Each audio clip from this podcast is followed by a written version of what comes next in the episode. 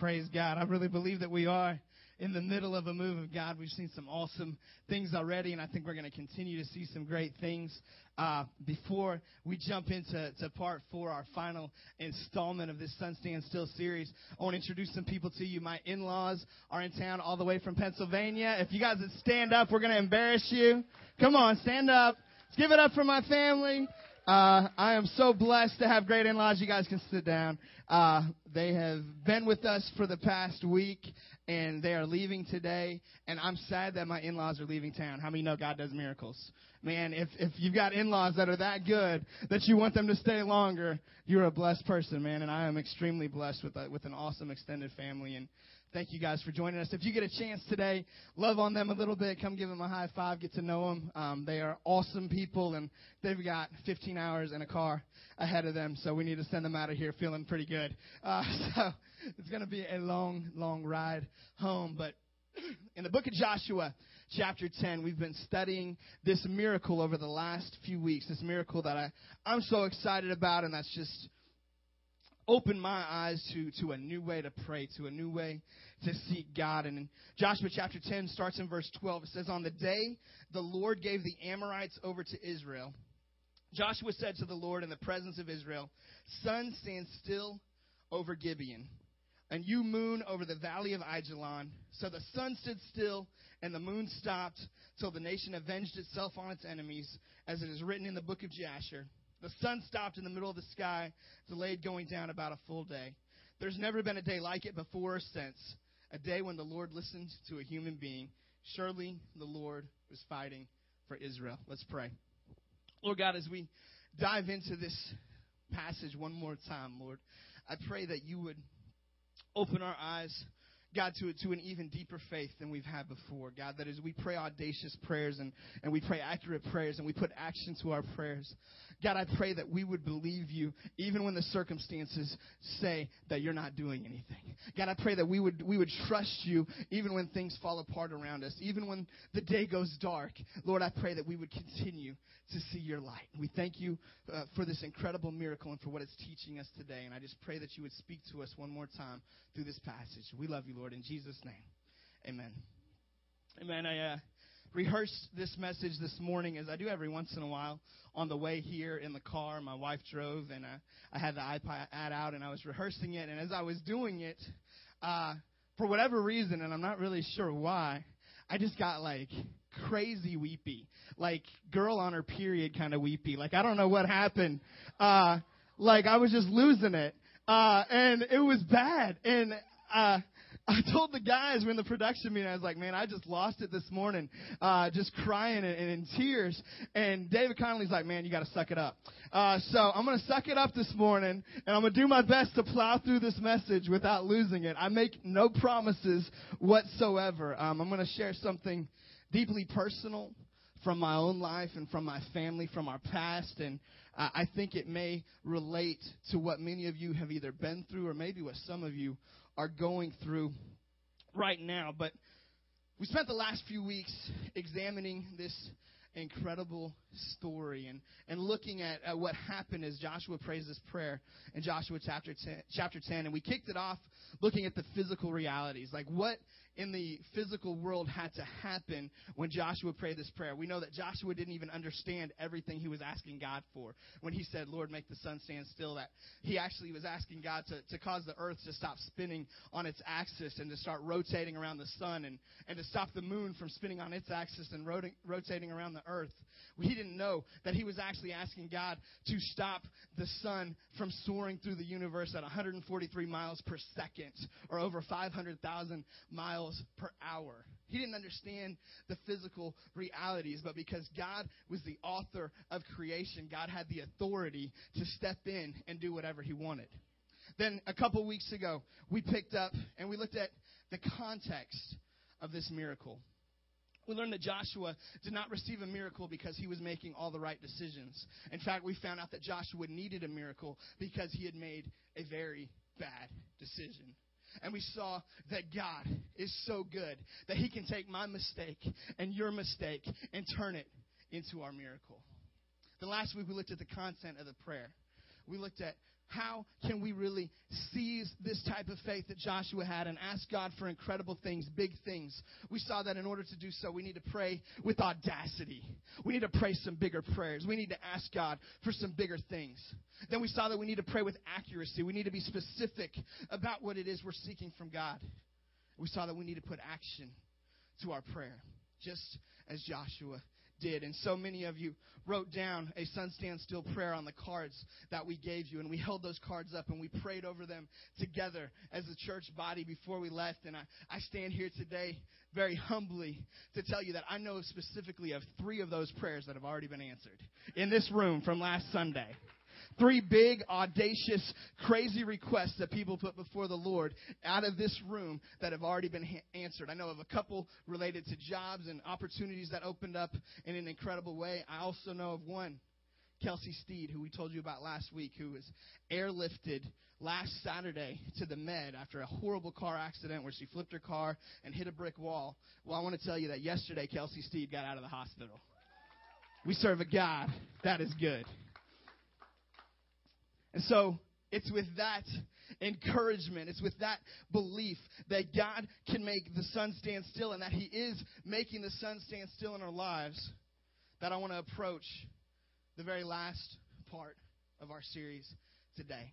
And I want to wrap this up with what I believe will be the most challenging message in this last few weeks. I want us to wrestle together with a difficult question. I want to pose to you the question today what do I do when the sun goes down? What do I do when I take this massive request before God, when I ask Him to do the impossible and I believe Him for it, and I put my faith on the line and it doesn't happen? What happens in our lives when we believe God for something incredible and yet it seems the exact opposite takes place? Because if we don't acknowledge this reality, this message of audacious faith at some point in time will run completely opposed to the, your life experiences. You see, all of us at some point in time experience a season, a tragedy, a crisis, a moment where it seems like God is not involved. And what do we do when that moment hits? What do we do when it's more than a moment? What do we do when it's a week or a month or a year or a decade? And we've been believing for something and seeking something and asking for something, and it doesn't seem to come to pass. But I want to be careful as we enter this message today because this message is not to let you off the hook of audacious faith. No, this message is to inspire you, to challenge you, to let the hook sink in even deeper. That even when circumstance says God is not moving, you still walk in audacious faith. That even when physical reality says God has not heard your prayer, you still trust that God is good and that He's moving and working on your behalf. See, all of us have faced moments where it seemed that the sun went down. Sometimes, a lot of times, God shows up in crazy, awesome ways. I love those moments. I'm here to tell you, I've seen the sun stand still. Not in the physical world, but I've seen God do incredible things. I've seen people get healed of things that doctors were completely blown away. I've seen families that were told they would never have children bring amazing young boys and girls into this world. I've seen people lose their job and within the next week get a job that pays them twice as much that's even closer to home. I've seen God do incredible things. And I love it when it goes that way. But I've also seen people ask God for great things. And it seems it never came to pass. I've seen people with incredible need who went before God with what seems to be incredibly pure motives and incredible faith. And yet, the prayer never seems to be answered. Sometimes we pray our best most honest, heartfelt prayers, and nothing seems to change. Sometimes the answer never comes, or sometimes the answer is flat out no. Sometimes, even though our motives are pure, our heart is good, and our need is urgent, the breakthrough that we're seeking never seems to arrive. The turnaround moment doesn't occur. The finances get tighter. The marriage falls further apart the teenager sinks deeper into rebellion. And we wonder, how is this possible? God, don't you hear my cry? Sometimes the sun just keeps sinking down, down, down, ever further into the horizon. And it seems that no amount of believing, fasting, or right living can stop it. When I was eight years old, I'm going to get through this. Jesus' name. When I was eight years old, my uncle got diagnosed with bladder cancer. The doctor who saw him said, If I would have seen you two years ago, I could have saved your life. But it was too far gone. Immediately, my parents, who were people of great faith, started praying for my uncle. My uncle was in his mid 40s, I believe he was 44 at the time. Started seeking God for my uncle's healing, but more importantly, they started seeking God for my uncle's salvation. See, my uncle was far from God. He was raised in a Mormon family just like my father was, and he never experienced relationship with Jesus. He was caught up in so much unbelief and in so much junk. And he was very depressed. He was a very sad man at 44 years old.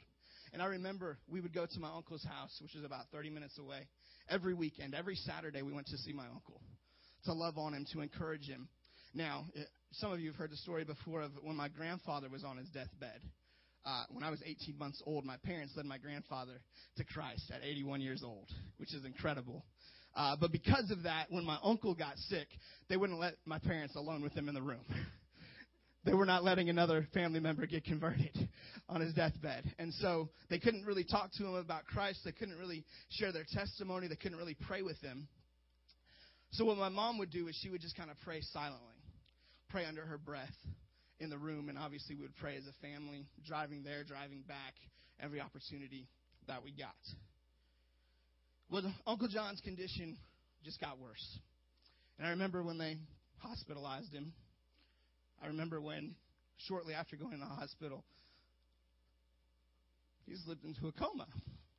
And I remember my mom going into the hospital room and holding Uncle John's hand and, and praying for him under her breath, just praying in the Spirit, just seeking God for his salvation, seeking God for his healing.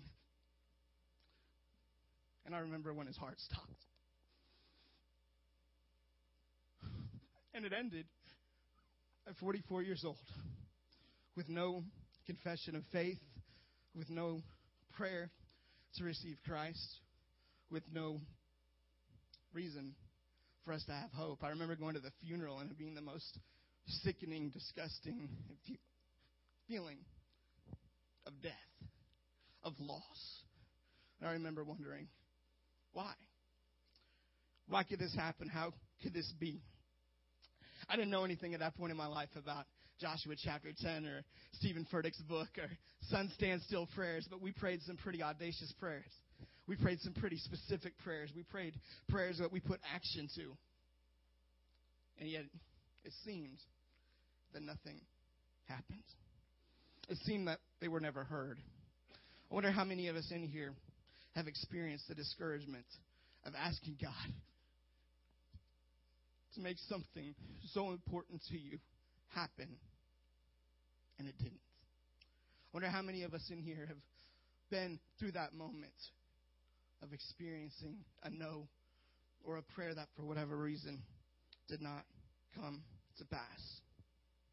Chances are, most of us can identify seeing the sun set on our hopes, our dreams, our aspirations, our requests. You know, Joshua could understand that too.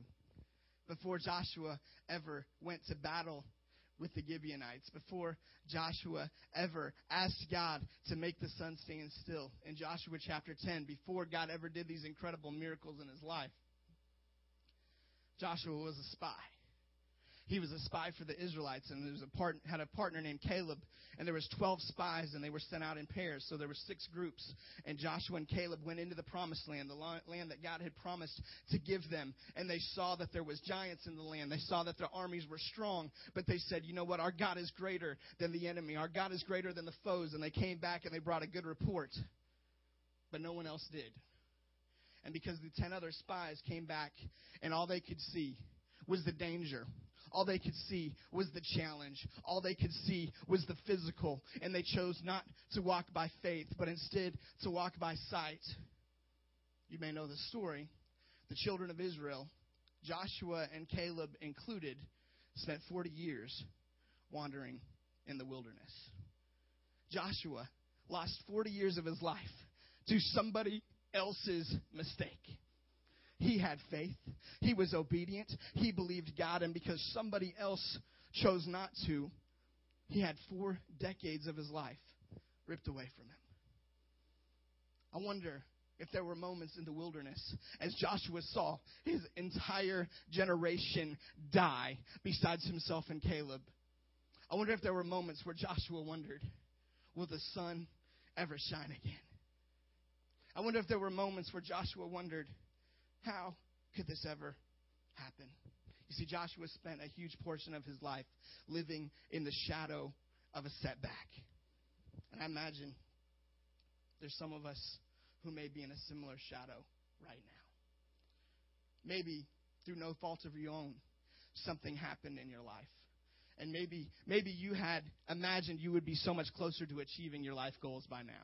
And you'd be so much further along, and yet for whatever reason, because of someone else's decision or because of something that happened in the economy or because of a, a boss who had no choice but to let you go, something isn't where it's supposed to be in your life. And you know you've done the right thing. You know you stand before God with pure heart. That you've believed Him, that you've trusted Him, that you've acted according to His Word, and yet things don't line up in your life the way you feel that you should. A crisis came along and crippled your ambition to do great things for God, or worse yet, to even believe God would do anything good at all. These seasons of setback can be fatal to our faith. It's so easy to lose our way when the sun goes down. You can easily slip into a deep spiritual slumber in an attempt to ease the pain. And I've seen it so many times. You've probably seen it many times yourself, where something happened to someone you love or someone you care about, and all of a sudden they begin to doubt God. All of a sudden they begin to turn away from God. All of a sudden they begin to question if God is really good. And chances are most of us in this room have wrestled with those questions ourselves. The tr- truth is, when those seasons come, we can slip into that spiritual slumber. We can turn away from God, or we can choose to convert our time of crisis, our time of adversity, into a great opportunity. It all depends on how do we view our crisis. What do we see when that thing comes? Whether we seize the opportunity that comes before us. I can't, in good conscience, stand up here and promise you that every audacious, every big, every incredible prayer you ever pray is going to come to pass. I can't promise you that. I'm not God. I promise you this God is good, He hears our prayers, and He answers them, and He is for us and not against us. I can promise you those things with a very clear conscience. But I can't promise you He'll answer every single prayer you ever pray. Because if I was to be honest with you, I haven't seen that happen every single time in my own life. I've seen him answer some awesome prayers. I've seen him do some incredible things. But I'm not him. And when none of us can put his divine providence in our back pocket, none of us can ever control his decisions. Sometime in life, chance will be somebody you love will get sick and won't recover. It's the fallen world that we live in. We live in a world of sin and death. At some point, that will probably happen. That doesn't mean God doesn't heal because he does, and I've seen it. But people die. It happens. Chances are you won't achieve everything that you attempt. You'll have to absorb and manage some pain along the way to your dreams, along the way to your calling, to your purpose. That sometimes you won't even deserve it. Sometimes you won't even have invited it. You'll have days that are filled with frustration and misery. It's just the reality of life. Audacious faith does not guarantee us a crisis free life, but audacious faith does enable us to seize the opportunity to see God's glory in the midst of every challenge we face. even when, and I believe especially when, the sun goes down, despite our prayers. Most of the major opportunities recorded in Scripture came out of major crisis. I believe the same is true in our lives. I believe that the greatest opportunities come in the greatest challenges. And the glory of God often shines the brightest when the sun goes down. And we keep our eyes on Jesus anyway. And that's what I want us to do. That's the kind of faith I want us to have. That no matter the circumstances, no matter what we see, we walk by faith and not by sight. This may not be the way that we would prefer it, but it's the way it goes. As the old saying goes, it's better to light a candle than to curse the darkness. I want us to be candlelighters. I want us to look for the chance to bring light in the darkest situations. So the question is how can we convert crisis into conquest? How can we take these hard moments in life, these deep challenges, these situations we all go through, and turn them into opportunities for God's glory to shine. Today, I want to lay out for you some specific ways that you can fan the flames of audacious faith in your life, even when everything seems to be going wrong. There's no magic formula here. I'm not saying you do these four things and everything's going to be okay. That's like the opposite of what I'm saying. But I'm saying, even in the midst of when it's not okay, we can choose to believe God and we can choose to find the opportunity in our disasters. So here's what I want to lay out for you today four things that we can do to fan the flame of audacious faith, even when the sun goes down. Number one, begin viewing all of your adversity as opportunity. Begin viewing adversity as opportunity. This goes against common sense and conventional wisdom. We normally view adversity as the opposite of opportunity. If you're like me, you've spent a lot of time asking God to remove all the obstacles to your dreams. You spent a lot of time asking God to make everything go good, to give me a great day, to make sure I don't have any challenges, to make sure everybody likes me, to make sure there's no conflict. That's the way we think it's supposed to be. But God doesn't seem to view things that way. I guess that's why He doesn't ask me for my opinion a whole lot. So instead of taking away adversity, God many times develops and demonstrates, develops our faith and demonstrates His strength in our lives by working through our adversity. Here's the thing if we're going to follow Joshua's example, we got to follow it from start to finish. We don't get to just pick out one prayer and say, hey, I'm going to pray like that. We have to really understand what he went through. We have to learn to have Joshua's heart and must take all of his circumstances into consideration. Joshua didn't pray that God would miraculously intervene and stop the sun in the sky so he could have a few more hours of sunlight by the pool to work on his tan. Those are the kind of prayers we pray a lot of the times, right? Man, let's just make it easy. Oh, such a such a great season of vacation, Lord. Just give me a couple extra days. That's the prayer we pray. Joshua said, God, make the sun stand still as I'm on the battlefield facing God's enemies. As I'm walking out God's calling and His purpose in my life. And that's when God showed up. See, He wouldn't have needed the sun to stand still if He didn't have an enemy of God to defeat. And if you don't face an enemy of God, you'll never experience the victory of God. Where there is no opposition, there is no opportunity. And we have to seize adversity where we need to see opposition as the opportunity for God to do something in our life. When we look across the spectrum of Scripture, all the greatest moments, all the legendary heroes, all the stories that inspire us were birthed in the crucible of crisis. Daniel would not be such a household name today if he had not been thrown into a pit of hungry lions. David would not be the legend he is today if he didn't face a nine foot six inch behemoth one on one on the battlefield. Gideon would be a footnote in history if it hadn't been for the fact that God called him to lead 300 men to defeat an army of half a million.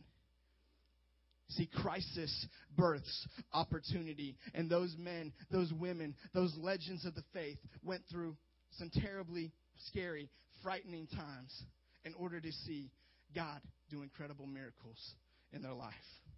We wouldn't choose to write our own story that way.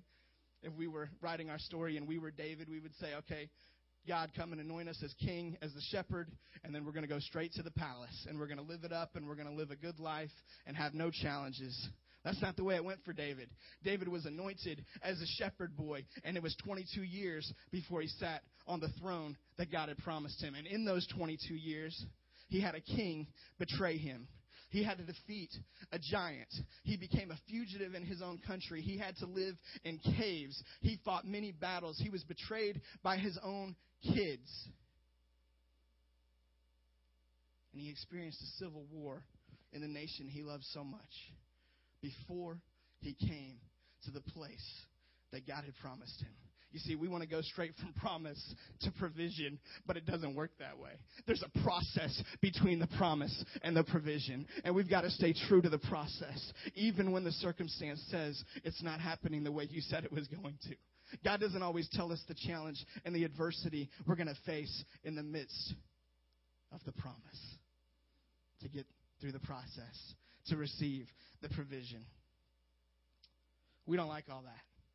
We want to just get straight to the results. And sometimes God shows up and He gives us awesome results in a moment. I'm not speaking against that at all. I believe it. I've seen it. I love it. But it doesn't always happen that way. Sometimes the promise takes a while to show up.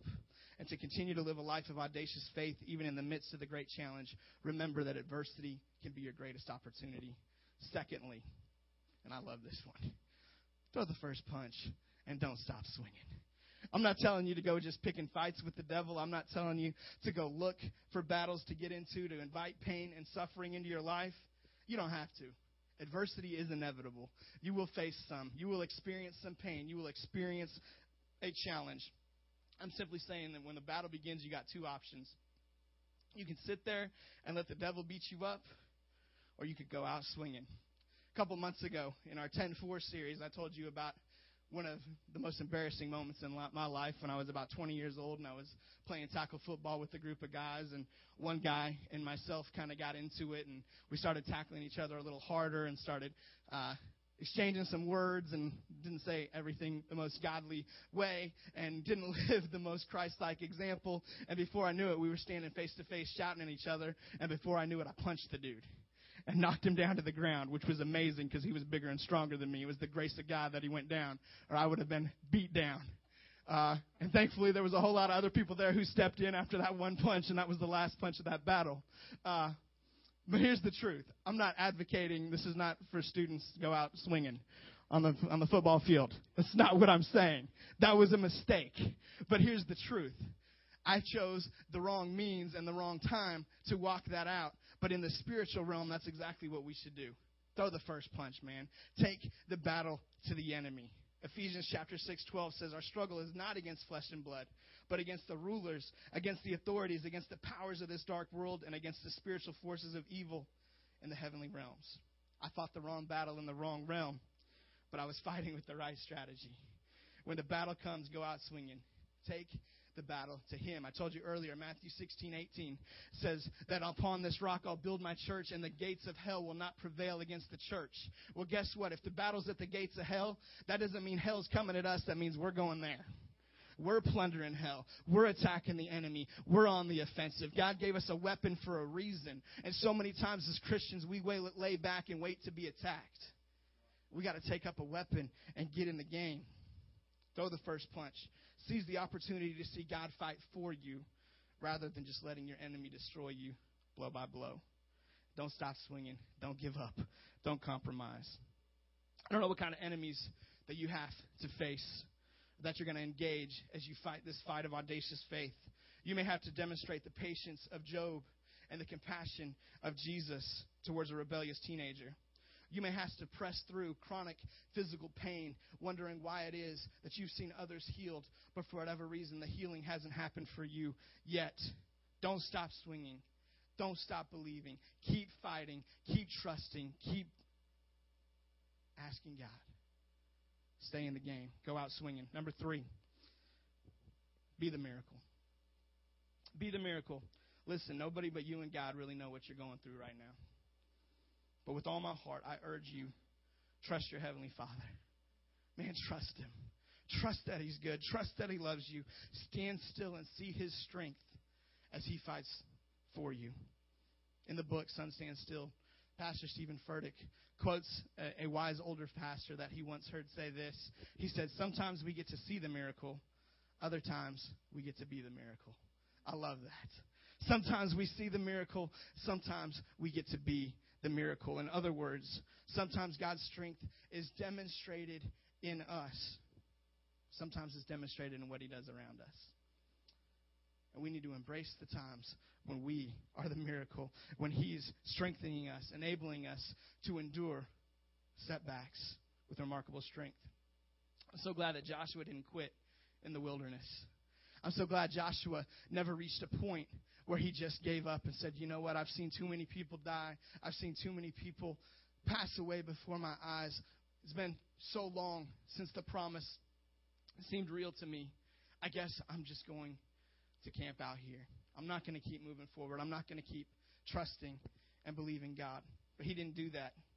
He chose to believe that the sun would not stay down forever. And even when the sun sets, here's the great thing the sun comes back up. There's another day coming. There's another promise around the corner, and a new day dawned for Joshua. God raised him up to depose kings and to lead his people into the land of the promise.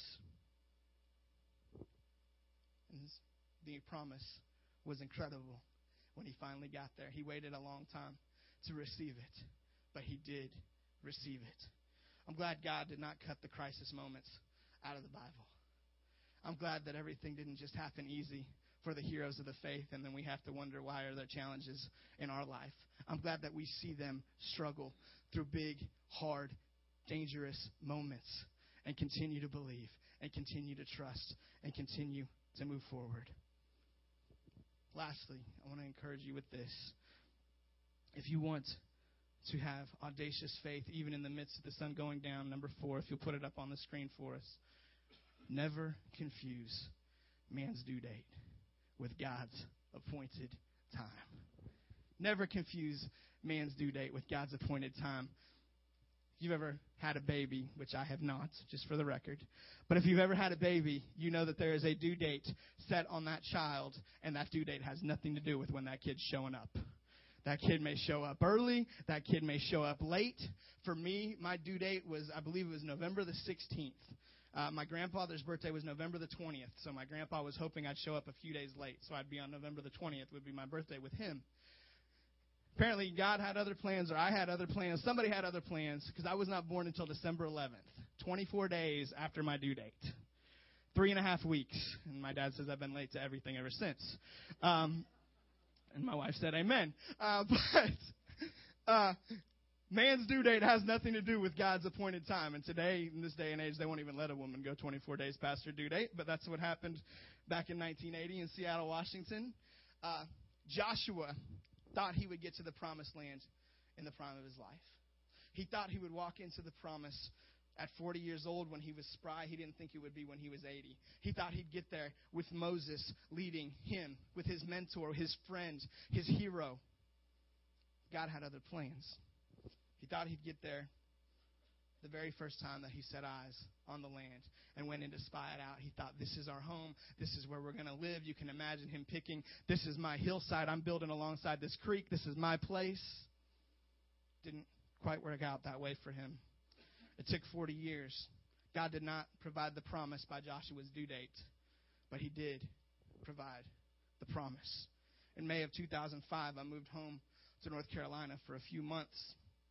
I had a couple of reasons for moving home, but one of the biggest ones was I had a younger brother who wasn't serving God. And I thought, after having worked at Church on the Move in Tulsa for four years and trained in ministry, no, I'm ready to go home and help my brother get straight. And I was wrong. I did not go in as the conquering hero to lead my brother to Jesus. I did not set him on the straight and narrow. It didn't quite work out that way. And here it is, 2012, and I still don't know if my brother knows Jesus. But I know there's an appointed time when He will. Even though it didn't happen by my due date, I trust that there's a date where it will. I trust that God is going to be faithful and to help him come around. What day do what due date do you have? Maybe you're waiting for a new job. Maybe you're asking for another child. Maybe you're looking for a husband or just hoping to find a date. Maybe you're waiting on healing. Maybe you're like me and you're desperate to see a loved one come around and serve Jesus. Maybe your due date has long passed by. Maybe you keep moving it back. Maybe you're about to give up today. Let me tell you this. Don't you dare. Don't you dare. If it's a God given desire, if it's a good thing that lines up with His Word, don't you dare give up on the God that makes the sun stand still. Abraham did not believe that he could have a child at 100 years old. Sarah didn't believe she could give birth at 90. They had long since given up their dream of having a kid together.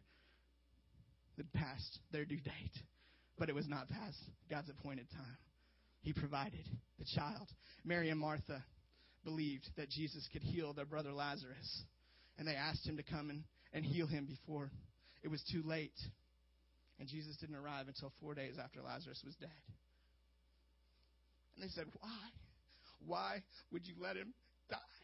Why would you let your friend, the one that you love, the one that you said you cared so much about, why would you let him leave this world?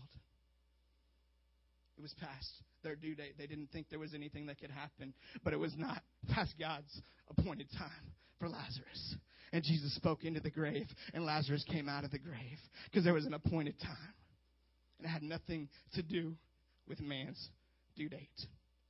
Earlier this morning, I told you about my Uncle John, who passed away when I was eight years old in May of 1989. I told you how my, parent, my parents prayed so consistently for him. I told you how, even in a coma, my mother would hold his hand and pray in the Spirit under her breath and, and pray for his healing, pray for his salvation. I told you how he didn't make it out of the coma. I told you how awful it felt to be at the funeral. Here's what I didn't tell you. A few days after the funeral, a woman called our pastor. We had recently started at a new church, and the pastor there, his name was Rick, and Pastor Rick knew very intimately everything we had gone through. He was praying with us and, and seeking God for John's healing as well. And this woman called Pastor Mark, and she said she had a dream. This is a woman we'd never met before. She said, I had this dream, and I, she described the dream. And Pastor Mark knew immediately. He's like, I know what this dream was about. You need to talk to David and Marilyn Soudan. So he set up a meeting for this woman whose name was BJ to sit down with my parents. And BJ and my parents sat down, and BJ started telling them about her dream. She said, I had this dream, and, and she described this neighborhood. And it was a neighborhood that looked just like my uncle's neighborhood. And she described these kids playing out front, and the kids matched the description of my uncle's children, my cousins. She described the family around, and one of the people in the family had a wooden leg. My dad has an uncle with a wooden leg who's since gone on to be with the Lord himself. She described this whole scene, and she said, she, she came into the house, she started asking, Where's John? And she didn't know why she was asking this because she didn't even know who John was. And but the kids were all like, Oh, John's with Jesus. And the kids took her around the corner into the living room. And there was Jesus. And there was John. And for us, that was the confirmation we needed. That even in the midst of a coma, even when all physical reality said there was no way he could hear God's voice, there was no way he could repent, there was no way he could come back, that Uncle John came to know Jesus. And that I get to see my uncle one day in heaven because we should never, ever mistake man's due date with God's appointed time. Even when it looks like it's too late, even when it feels like there's no way it could work, God still is working on behalf of his people. God still makes the sun stand still. And I can't wait to get to heaven and hug my uncle and ask him, How did it all happen? How did it all go down? But I know for a fact there's no way she dreamed that thing up on her own.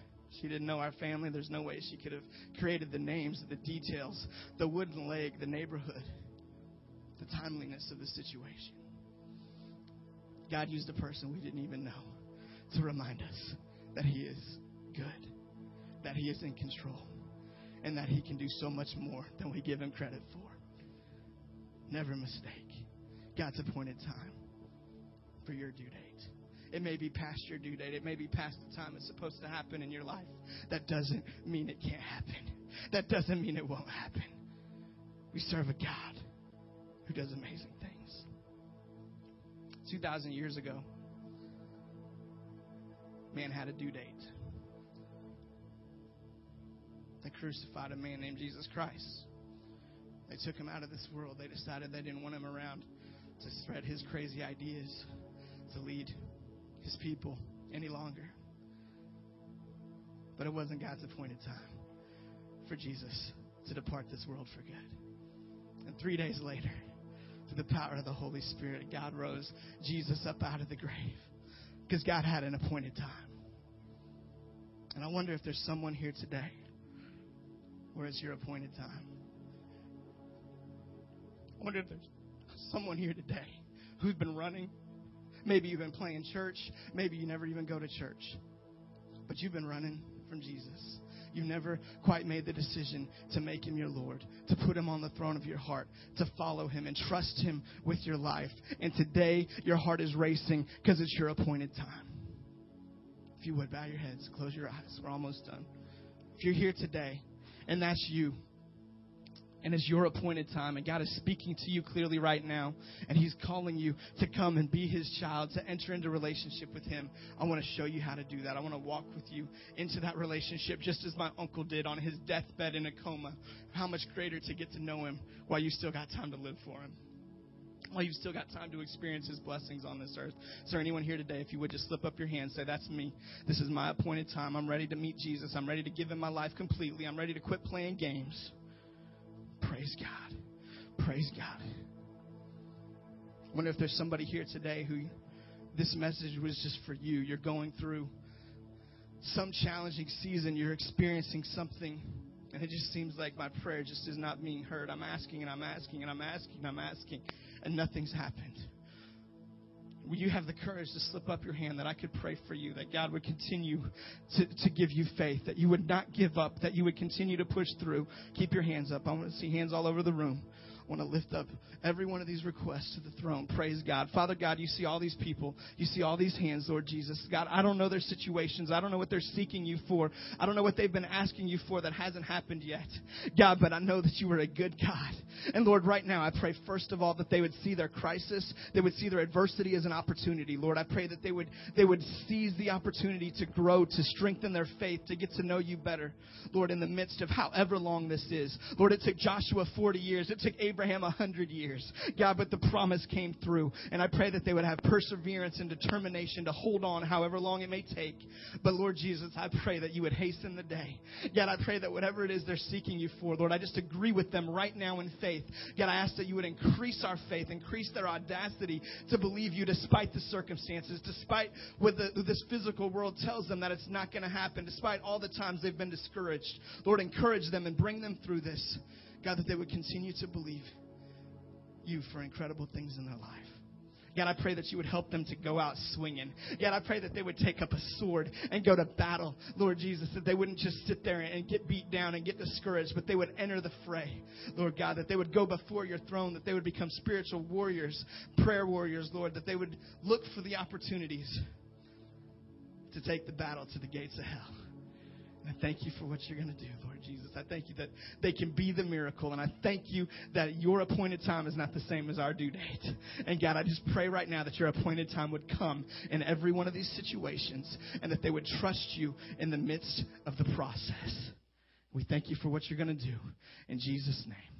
Amen. Amen. Hands went up all over the room. I know God is doing great things. Tammy's clapping. She's excited. I'm excited too, Miss Tammy. I'm with you.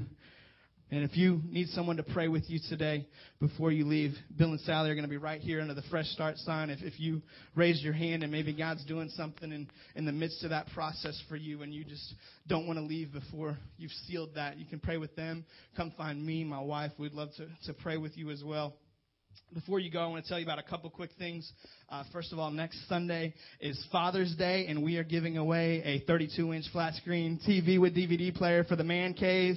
Uh, how many of you guys are like, I could use a 32 inch screen TV, flat screen? Just a couple. All right, if you didn't put your hand up, you're not eligible to win. I'm just kidding.